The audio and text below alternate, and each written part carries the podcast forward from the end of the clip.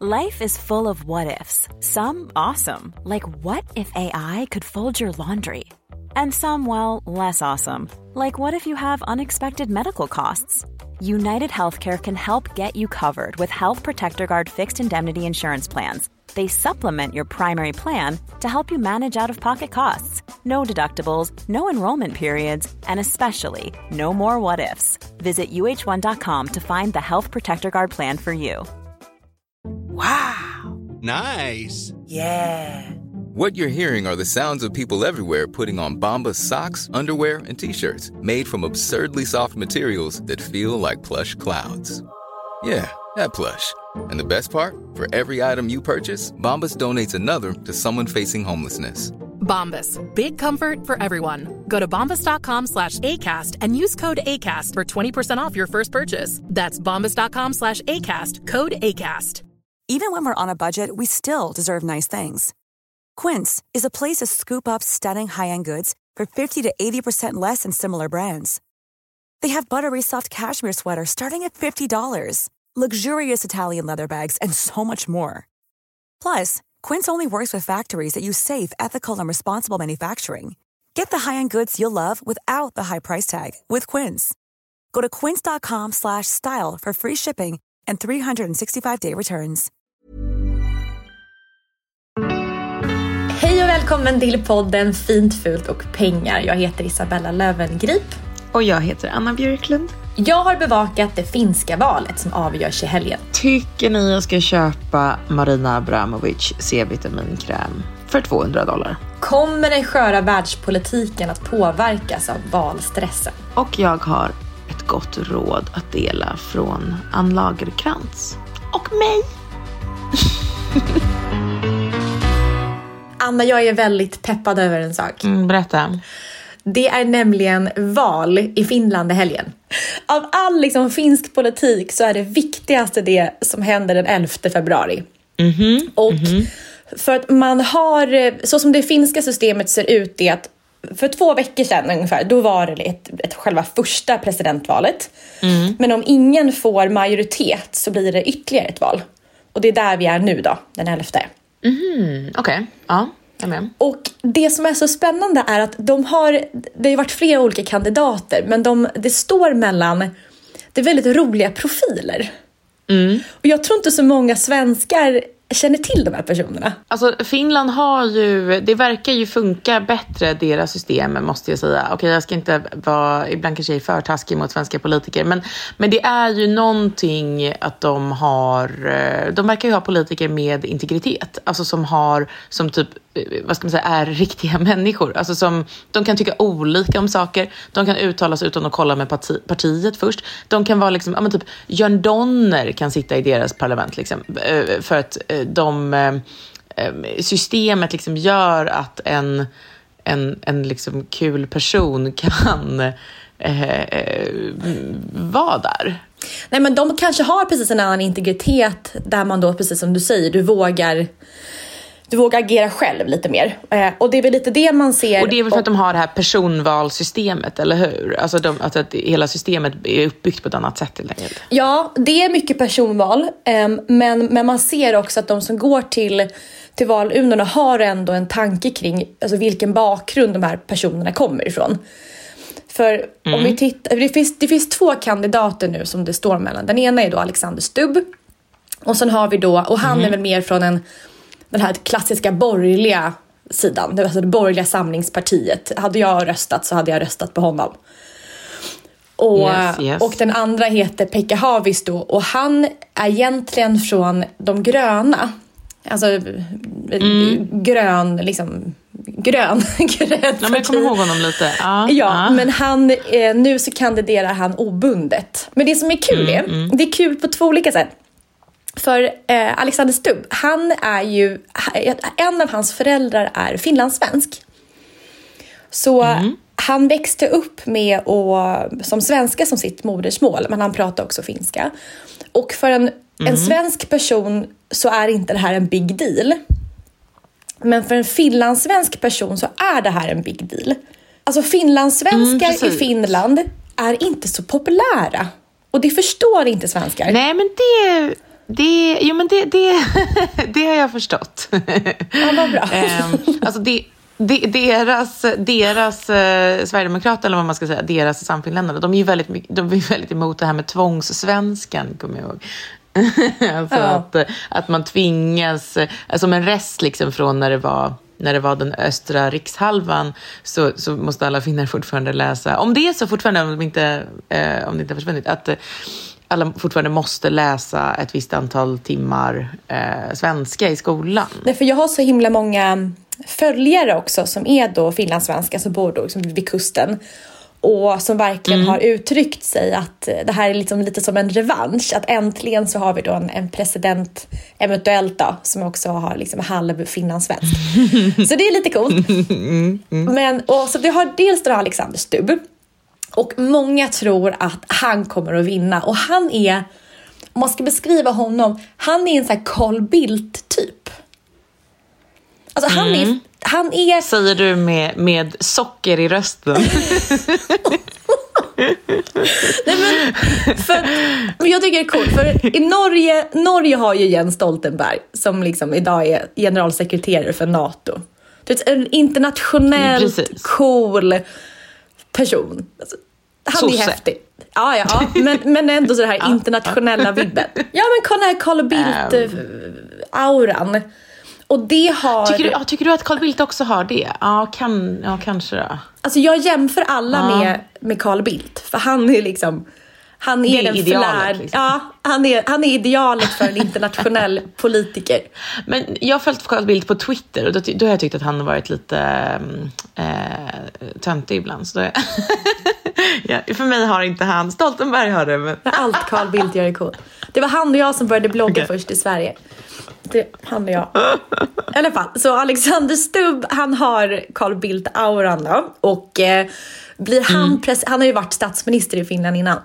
Men blir han president, då sätter han verkligen Finland på den internationella liksom arenan, och visar på att här är liksom inte riktigt ett litet land, utan vi spelar med alla stora. Utan han har den internationella profilen, pratar 5 språk och supercool. Och sen har vi den andra, och Pekka Haavisto då. Och alltså det här får man ju, alltså det här är egentligen, jag tror inte jag kommer bli så populär kanske som kommenterar det här. Men han lever ju med en man. Aha, det visste inte jag faktiskt. Och jag vet inte ens om folk har tagit upp det, eller om det är lite sådär att det här får man inte prata om. Men jag tycker att det är häftigt då på ett positivt sätt. För skulle Haavisto bli president, så blir Antonio den första first lady som inte är lady. Ja, precis. Ja, det är ju... Alltså det har blivit en sån lite konstig grej att vi pratar ju väldigt lite om det. För att på ett sätt så... Och det är väl alltså kanske någonting positivt att vad ska man säga, att världen har kommit så långt så att säga. Men man pratar väl kanske lite väl lite om... Ja, jag håller med. Om typ att vår utrikesminister är öppet bi, till exempel. Det vet inte ens folk, eller hur?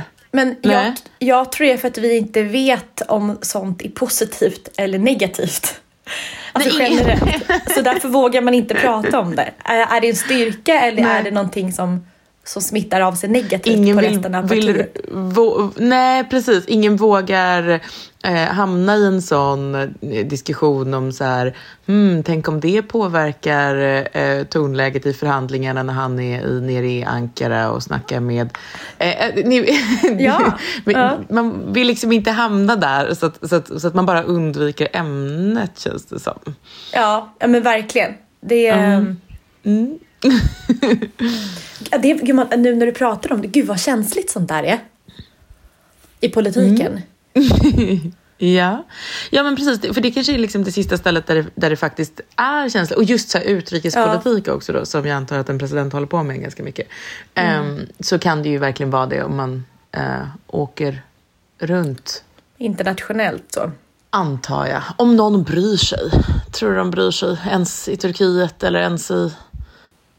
Ja, nej, jag vet inte. Har någon någonsin brytt sig på riktigt? Jag vet inte. Men, och det är väl där som skandinav så skulle man ju bara... Eller skulle man? Jag skulle ju bara tycka att det är häftigt hela tiden att vara banbrytande. Och Finland... Det är som, alltså jag tror att många har ju lite bilden av att finländare är ju lite så grumpy. Och, men å andra sidan, det är de som sätter en kvinna till liksom statsminister. Och de är banbrytande på många sätt rent politiskt som man kanske inte hade trott skulle komma från Finland. I helgen då så blir det val. Och jag tippar då på, så precis som många andra, att Alexander Stubb blir president. Och det här ska bli jättespännande att följa. För att det känns som att när du och jag började podda så har vi har ju varit väldigt pro till Finland hela tiden, du och jag. Jag är ingen finlandshatare. Nej, jag... Nu måste jag säga. Nej, men det här känns som att liksom Finland kommer mer och mer in i det här internationella spelet. Och det här känns jättekul. Heja, heja. Heja, heja. Isabella, minns du uttrycket att kalla det för konstprojekt? Ja, det är någonting som... Det här, alltså konstprojekt, det begreppet blev ju känt för stora massan efter, var det en Big Brother-deltagare? Ja, precis. Det var ju någon som hade gått in i ett hus och varit ett konstprojekt. Exakt. Och det var liksom ett roligt skämt som alla höll på med just i den vevan, eller halvroligt kanske, men för typ kanske 10 år sedan. Att man gör någonting kanske lite stört eller lite pinsamt eller skamlöst. Typ man är med i Big Brother och sen kallar man det ett konstprojekt. Och jag tror att det kanske var i samma veva som Anna Odell hade blivit väldigt känd, liksom, konstnären Anna Odell, när hon hade hamnat på psyket och kallat det ett konstprojekt. Eller någon spred ner en tunnelbanevagn och det var ett konstprojekt.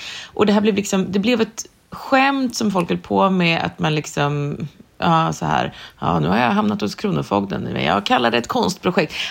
Det var liksom ett sätt som folk pratade då ett tag. Kanske lite irriterande sätt folk pratade. Men minns du den här tiden? Ja, absolut. Men det här är också, det finns ett före och efter Anna Odell, för ingen visste vad ett konstprojekt var innan. Nej, precis. Exakt. Det sipprade ut i det allmänna medvetandet tack vare henne på något sätt. Men den kanske internationella drottningen av liksom ett performance som folk minns, det är väl ändå Marina Abramovic, eller hur? Ja. Hon... Ja. Det är så mycket knasiga grejer som hon har pysslat med. Ja. Hon... Alltså... Mycket av hennes konst har ju handlat om henne själv. Alltså jag tror att det är därför folk just... Det är därför man kan hennes namn och vet hur hon ser ut och sådär. För hon har gjort så mycket som handlar om konstnären som person, om egot, om hennes eget ego. Om att hon ska lägga ner sitt ego eller smälta ihop sitt ego med en annan konstnär. Eller ställa ut sig själv. För det som hon gjort som kanske flest kommer ihåg är ju den här The Artist is Present. När hon sitter i en konsthall och folk fick gå dit och sitta mitt emot henne, titta på henne och så vidare. Det finns stora... Hon gör alltså det här, för er som lyssnar, hon gör det här varje dag i 3 månader. Då sitter hon på den här stolen. Och vem som helst får sätta sig framför, och hon rör liksom inte en min. Men det är alla andra som gör miner. Och det var det som var själva konstverket, att hon blir en spegel för dem som tittar på henne. Precis. Och så finns det, och det var också 10 år sedan, jag kollade upp när det var, eller drygt 10 år sedan, så var det ett väldigt viralt YouTube-klipp när hennes då gamla konstnärskollega som de hade gjort ett performance där de skulle säga farväl till varandra. Så de skulle gå från varsin ända av den kinesiska muren och så skulle de mötas på mitten, säga farväl och sen aldrig se varandra igen. Men så dyker han upp när hon sitter på MoMA, tror jag det är, och det var ett väldigt viralt klipp som någonting får mig att tro, för det var väldigt, väldigt noga filmat och ganska snyggt filmat. Det var liksom ingen skakig mobilkamera från 2012, utan det var väldigt det var nästan hon har varit bra på... Tror att hon visste om det själv? Jag vet inte om hon visste, någon lär måste ha vetat om det. Alltså för att det var väl kanske MoMA, jag vet inte. Men det är liksom, det är flera miljoner visningar, det finns på YouTube. Man kan kolla nu. Jag tror att att MoMA kände så här, nu har nyhetsvärdet varit, det har passerat 3 månader. Hon sitter kvar där med sin röda klänning, vi vill få henne flytta på sig, vi gör någonting sånt, så att det blir kul igen. Ja, precis. Det kan vara så.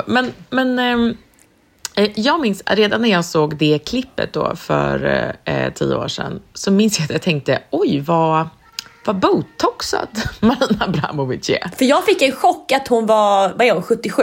Jag trodde hon var yngre. Exakt. Hon ser ut som kanske 50.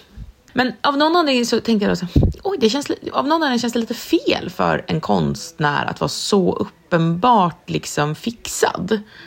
Och sen så rättade jag mig själv, fast å andra sidan så här, alltså hon just jobbar ju mycket med egot och ytan och sådär. Är det botox och kallar det ett konstprojekt, så att säga? Alltså, är det hon håller på med? För att det är så uppenbart liksom, för mig i alla fall, att det är ganska mycket fillers i kinder och läppar, allt möjligt. Och så också. Och för jag vet, det är lite också märkligt att en konstnärinna inte ska vara botoxad. Att det är något precis, som känns konstigt i det, fast det inte... Ja. Precis. Och samtidigt så vet jag också att, alltså, för Marina Abramovic, hon har ju också varit lite kompis med Chris Jenner, vet jag. Det finns bilder på henne och Kim Kardashian ihop. Alltså hon har inte varit rädd för att röra sig bland andra stjärnor. Inte bara vara i konstvärlden så som många konstnärer liksom, håller sig till. Utan hon har varit ute i den riktiga världen och i Hollywood och i det botoxade näringslivet liksom. Och, så det kan ju också vara att hon bara är påverkad precis som andra människor, att inte är ett medvetet, jag vet inte, den där gränsen har jag funderat på liksom. Och särskilt kanske nu då, för nu har Marina Abramovic, 77 år gammal, lanserat en hudkräm. Och det är någonting med tajmingen också i det här, för att jag skulle säga, alltså jag har på sistone liksom pratat med folk om att, och jag tror att många andra samtidigt har börjat se igenom så här hudvårdsbranschen lite grann. Vi är ju en sån fas. Ja, eller hur? Att varje gång jag ser en bild på världens rikaste kvinna, till exempel Betancourt, som är L'Oreal-arvtagerskan som jag pratade om för några avsnitt sedan, då tänker jag att så här, det här är någon som har blivit mångmiljardär på att ta billiga ingredienser, hälla i en plastburk och skriva någonting som låter lyxigt på. Och det känns liksom inte så nice. Och trots att jag gillar liksom self-care, jag gillar smink, men jag gillar inte att känna mig lurad eller liksom pådyvlad något. Alltså, det känns bara inte så kul att någon annan blir så rik på att jag blir fattig och en plastburk rikare bara. Förstår vad jag menar? Nej men det som krockar är ju att vi har en karaktär som blir liksom smutsig och blodig och jordig i sina liksom installationer och konstprojekt. Och det är väl någonting som du och jag och människor tolkar som jordnära. Ja, just det. Men en riktig människa av kött och blod. Verkligen. Och sen helt plötsligt så ska den här kött- och blodmänniskan ska stå och posera med den här lotion för 3000 kronor. Alltså, det är där det skaver. Hade hon inte haft den här stora kontrasten så hade man inte brytt sig lika mycket. Nej, men precis. Alltså, men samtidigt så... Alltså... Frågan är ju då, är det här, för att det står i liksom, den innehåller då ingredienser som vitt bröd, vitamin C och vitt vin. Och som sagt, den är rätt dyr också. Men den säljs liksom med så här, att den ska vara någon slags motstånd mot den snabba teknologiutvecklingen, och att vi människor måste omfamna enkelhet i våra liv, simplicity, annars kommer vi liksom bli lost. Och de gillar inte konsumtion, vilket alltså kanske är lite ironiskt, eftersom det här är då en dyr, kanske onödig kräm. Och jag vet liksom inte. Är det här en kommentar på samtiden och konsumtionssamhället? Eller är det bara så att Marina Abramovic har hängt mycket med Chris Jenner och sådana och inte lyckats lägga ner sitt ego som hon höll på med på 70- och 80-talet, utan har jättemycket ego, och hon har ett ego som vill tjäna en massa pengar och har lärt sig att hur gör man om man vill tjäna pengar och är känd? Jo, man säljer en dyr kräm med sitt namn på som verkar lyxig. Jag tänker att hon som 77-åring, hon är trött på att skada sig själv. Så nu vill hon liksom göra någonting mjukt och tjäna pengar på.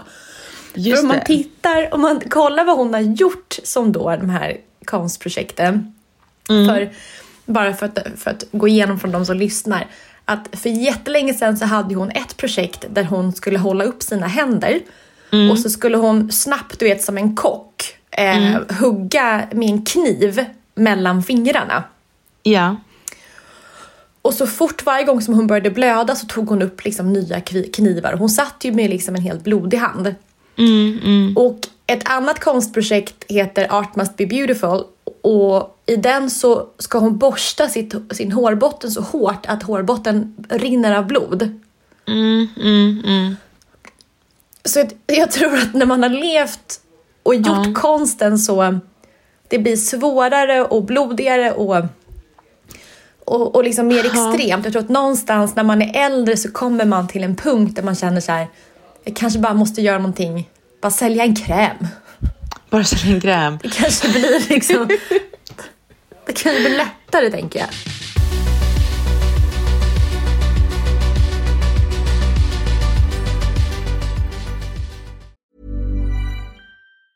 A lot can happen in 3 years, like a chatbot may be your new best friend. But what won't change? Needing health insurance. UnitedHealthcare Tri-Term Medical Plans, underwritten by Golden Rule Insurance Company, offer flexible, budget-friendly coverage that lasts nearly 3 years in some states. Learn more at UH1.com. This is Paige, the co-host of Giggly Squad, and I want to tell you about a company that I've been loving, Olive and June. Olive and June gives you everything that you need for a salon-quality manicure in one box. And if you break it down, it really comes out to $2 a manicure, which is absolutely insane. It's also so easy to get salon-worthy nails at home with Olive and June. The difference between how your nails used to look when you did them yourself and now with the Manny system is a complete game changer. The best thing about Olive and June, too, is it's a quick dry. It dries in about 1 minute, lasts for 5 days, and full coverage in up to 1 to 2 coats. Visit oliveandjune.com/perfectmanny20 for 20% off your first system. That's oliveandjune.com/perfectmanny20 for 20% off your first system.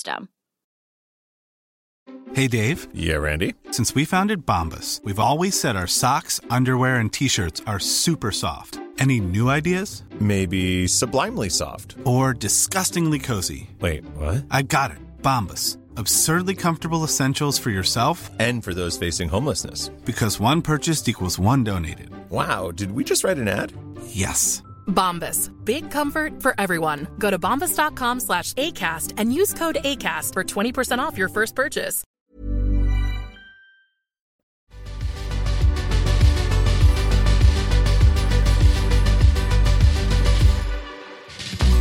Jag läste en intervju med Ann Lagercrantz i DN. Ann Lagercrantz, vars namn jag inte hade hört innan, tror jag. Men hon är vice vd på SVT. Visste jag inte. Nej, precis. Och gift med David Lagercrantz. Vilket kanske är varför folk är lite extra nyfikna på henne, om man ska vara ärlig. Men hon verkar också vara en så underbar människa.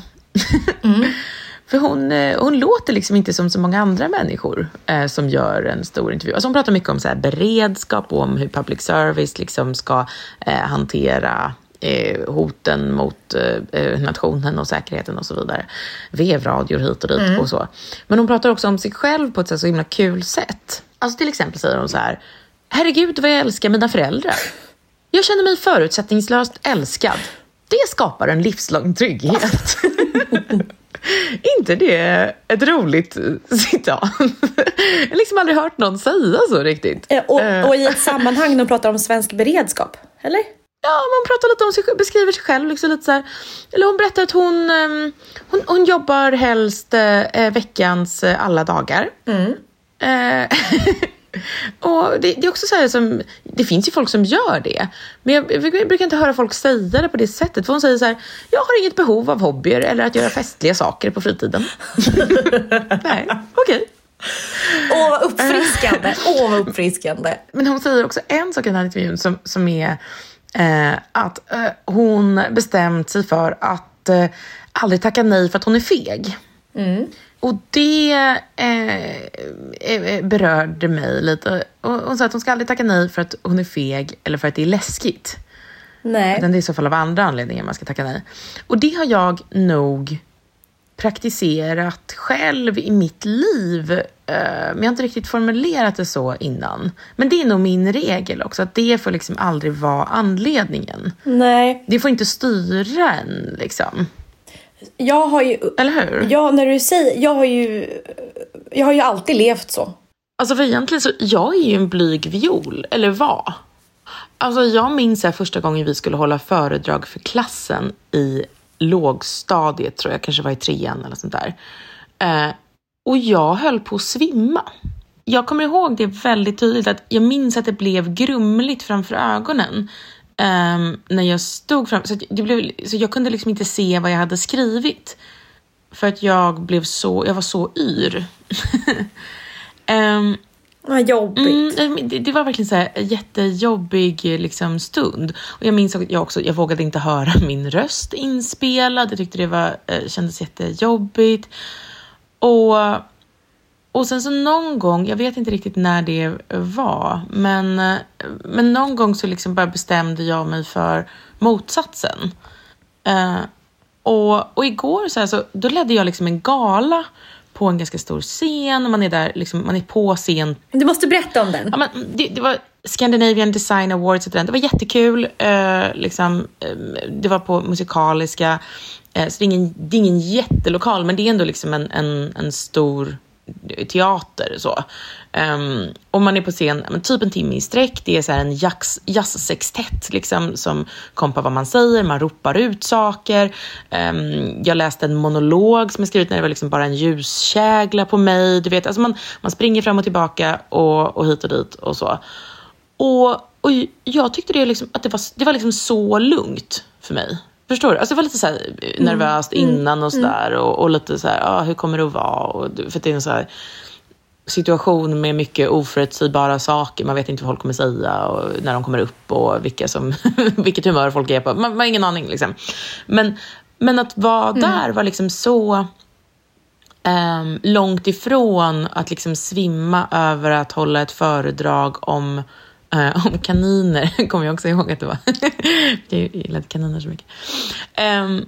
Och det, alltså det är det som, det är ju för att jag har haft den inställningen, tror jag, som det har blivit så.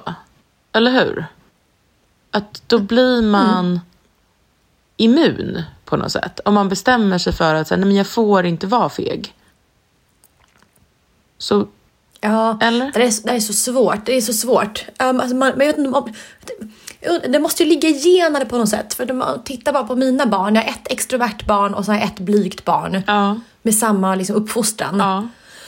Så jag tror att absolut att man kan förbättra sig. Men jag tror att det är olika svårt att bestämma sig. Ja men precis. Nej, men det jag aldrig skulle göra. Jag skulle aldrig gå upp och sjunga på scen eller köra ståuppkomik. Jag skulle kunna göra där båda delarna. Liksom, jag bryr mig inte. Är det, ja, men du kanske kan sjunga. Jag kan ju inte det. Alltså, det hade varit min mardröm. Så här, ställ dig Isabella, skriv lite skämt och underhåll de här personerna. Ja. Alltså fy. Men jag har liksom snart inga sådana grejer kvar, har jag insett. Jag har liksom, jag kan säga intervjua politiker som är så här, eller prata med folk som är jättesmarta. Jag tycker liksom inte att saker är jobbiga. Jag menar inte att jag är bäst i världen på det. Det är liksom inte det, utan det har bara slutat vara jobbigt för mig. Och då blir det liksom automatiskt ganska enkelt. Jag vet inte. Det, ja, vad härligt, för nu låter du exakt som hon SVT vice media. Så underbart, Anna. Ja, alltså det är väldigt skönt. Förlåt, jag är bara lite...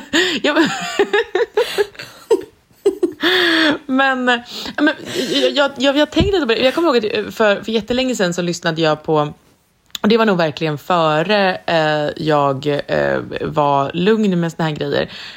Mer i liksom någon fas av livet när jag typ skulle haft jobbet och prata in på någons telefonsvarare för att jag blev för självmedveten om hur jag lät och så. Men jag minns att jag lyssnade på Filip och Fredriks podd för 100 år sedan där de pratade om att, jag kommer ihåg att de pratade om Rod Stewart och att han har uppträtt liksom live på så stora arenor under så himla lång tid. Och att adrenalin är någonting som man liksom blir tillvand på. Precis som med typ en medicin eller en drog eller någonting. Att man, de sa att skulle man ge hans adrenalinnivå liksom, den han har när han går upp på liksom Wembley nu för tiden. Så skulle man injicera det i liksom en vanlig människa så skulle den tvärdö på fläcken. Alltså för att han har jobbat upp en sån resistens liksom mot det. Och det tror jag är sant. Alltså, för att det är precis som så mycket annat liksom, än bara en fråga om att nöta igenom. Men det är ju väldigt skönt efteråt. Men det är också uppfriskande där med SVT, med kvinnan där, Lagercrantz. Mm. Jag tycker att det är så härligt att en kvinna får säga att men jag behöver inga intressen. Jag tycker om att jobba varje dag. För många skulle ju säga att hon är någon form av så här, bakåtsträvare som slår ner på kvinnor som har försökt liksom, kämpa med så här, work-life balance. Jag tycker att det är faktiskt härligt att hon kan säga så. För att när jag har sagt så tidigare i livet så har det inte varit lika välkommet. Det kan också vara att hon är 50. Och det är ju faktiskt en grej som ska bli väldigt skönt med att vara 50, att inte ha lika mycket work-life balance att hantera. För det är ju både rent fysiskt liksom lite svårare och mer laddat. Allt är ju så laddat för oss i vår ålder.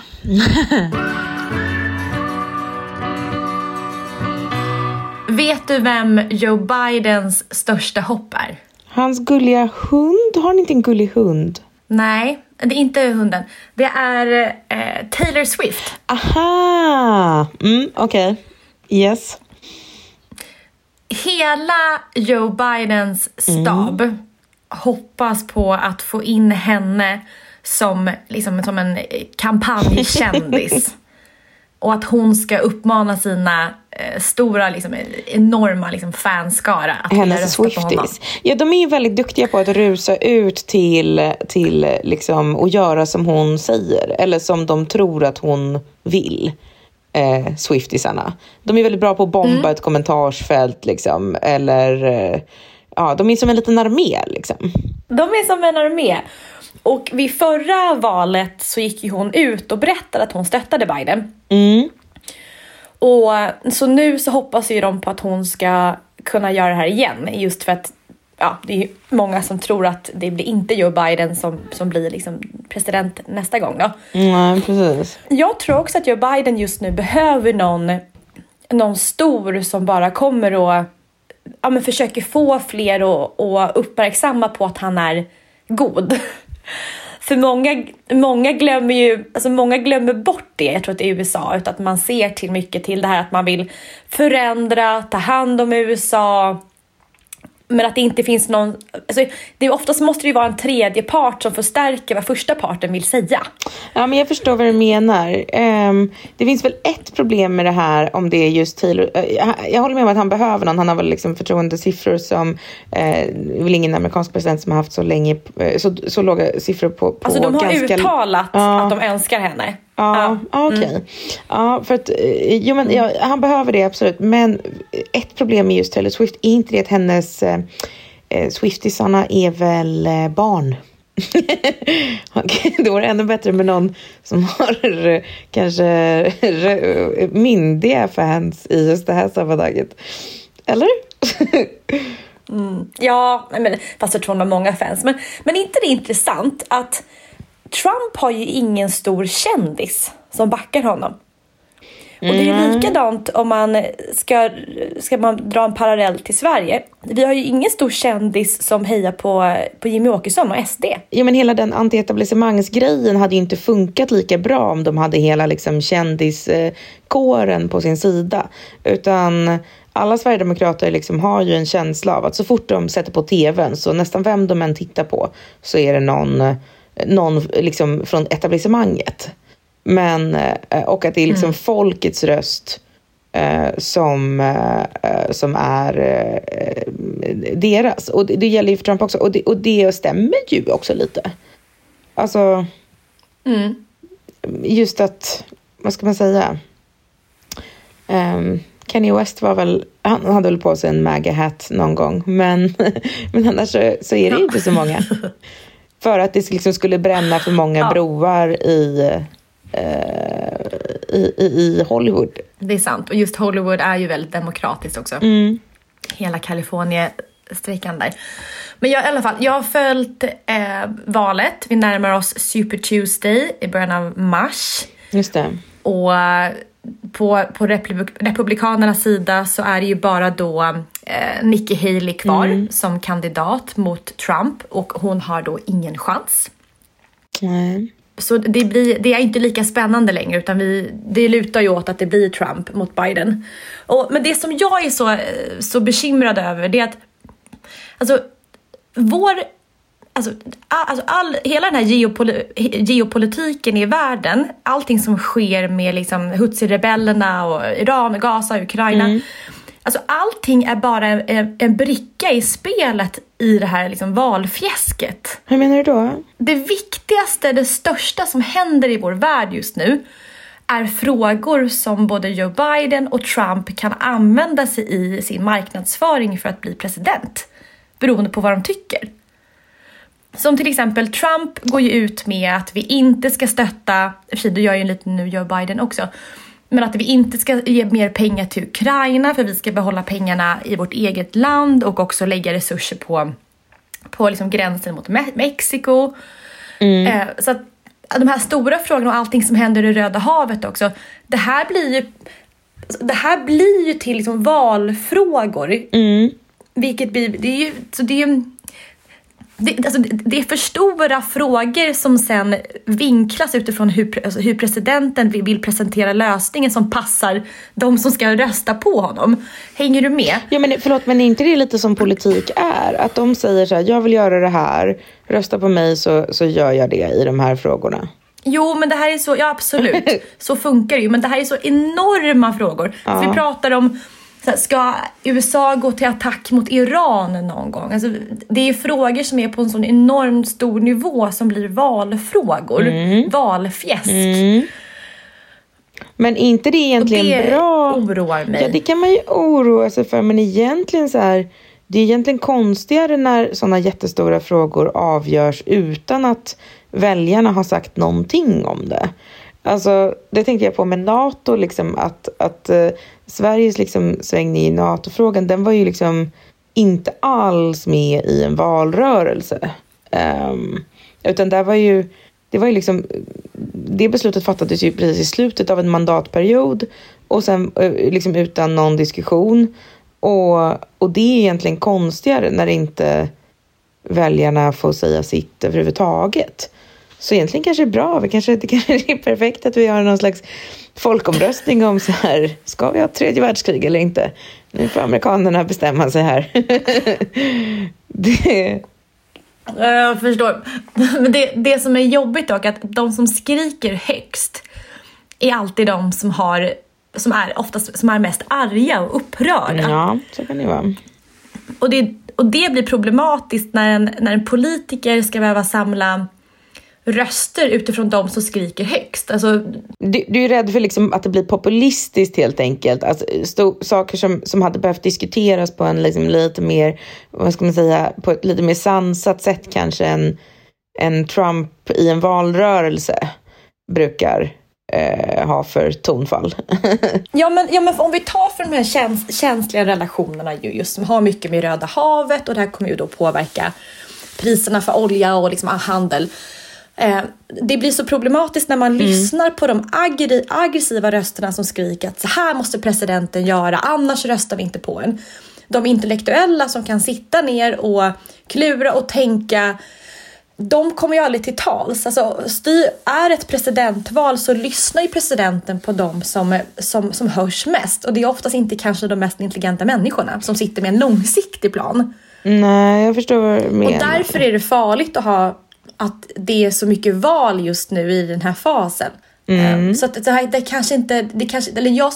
Jag tycker så att det är livsfarligt att de här världsfrågorna hamnar i kläm av ett amerikanskt val. Det är farligt med demokrati. Det är farligt att låta folk prata och bestämma grejer. Alltså. Men på tal om det till en lite lättare fråga. Jag läste i... Om det är något land som gillar demokrati så är det ju Frankrike. Mm-hmm.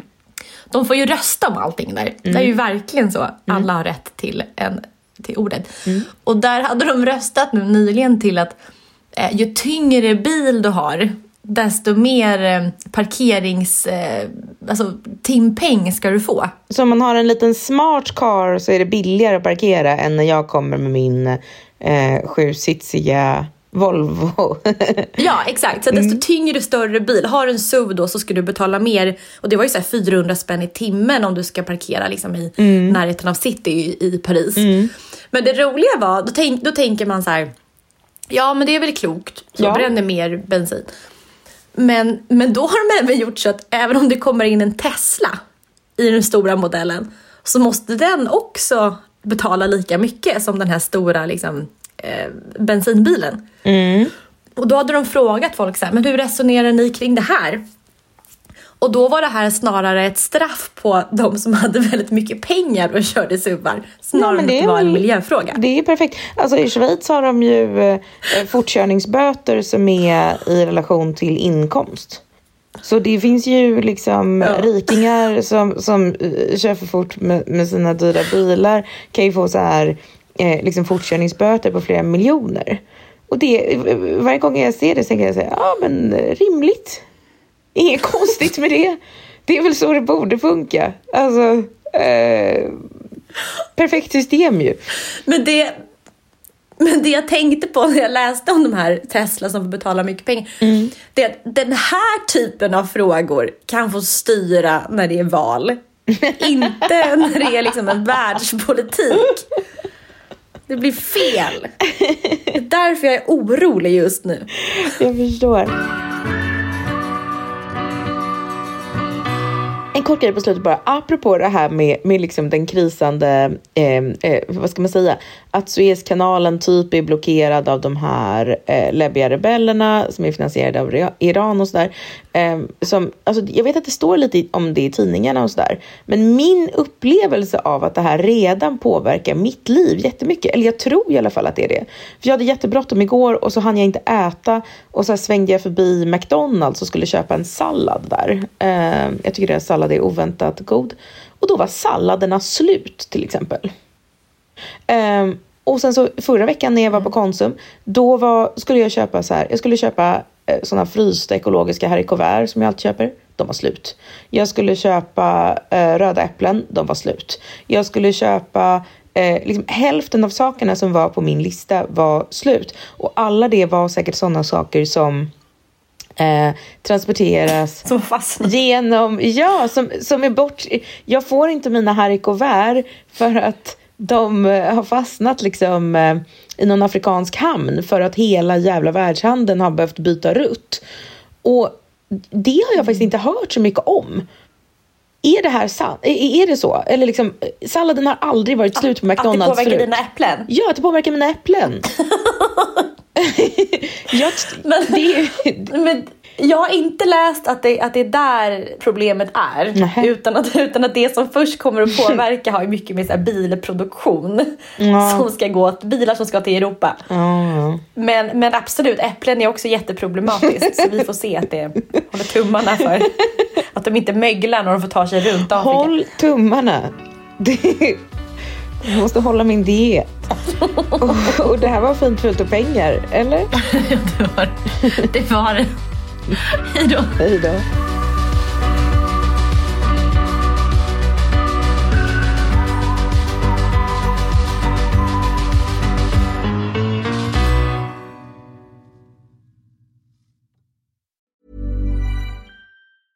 Planning for your next trip? Elevate your travel style with Quince. Quince has all the jet-setting essentials you'll want for your next getaway, like European linen, premium luggage options, buttery soft Italian leather bags, and so much more. And it's all priced at 50 to 80% less than similar brands. Plus, Quince only works with factories that use safe and ethical manufacturing practices. Pack your bags with high-quality essentials you'll be wearing for vacations to come with Quince. Go to quince.com/pack for free shipping and 365-day returns. This message comes from BOF sponsor eBay. You'll know real when you get it. It'll say eBay Authenticity Guarantee. And you'll feel it. Maybe it's a head-turning handbag, a watch that says it all, jewelry that makes you look like the gem, or sneakers and streetwear so fresh every step feels fly. eBay gets it. So look for the blue checkmark next to that thing you love and be confident that every inch, stitch, sole, and logo is checked by experts. With eBay Authenticity Guarantee, you can trust that feeling of real is always in reach. Ensure your next purchase is the real deal. Visit ebay.com for terms.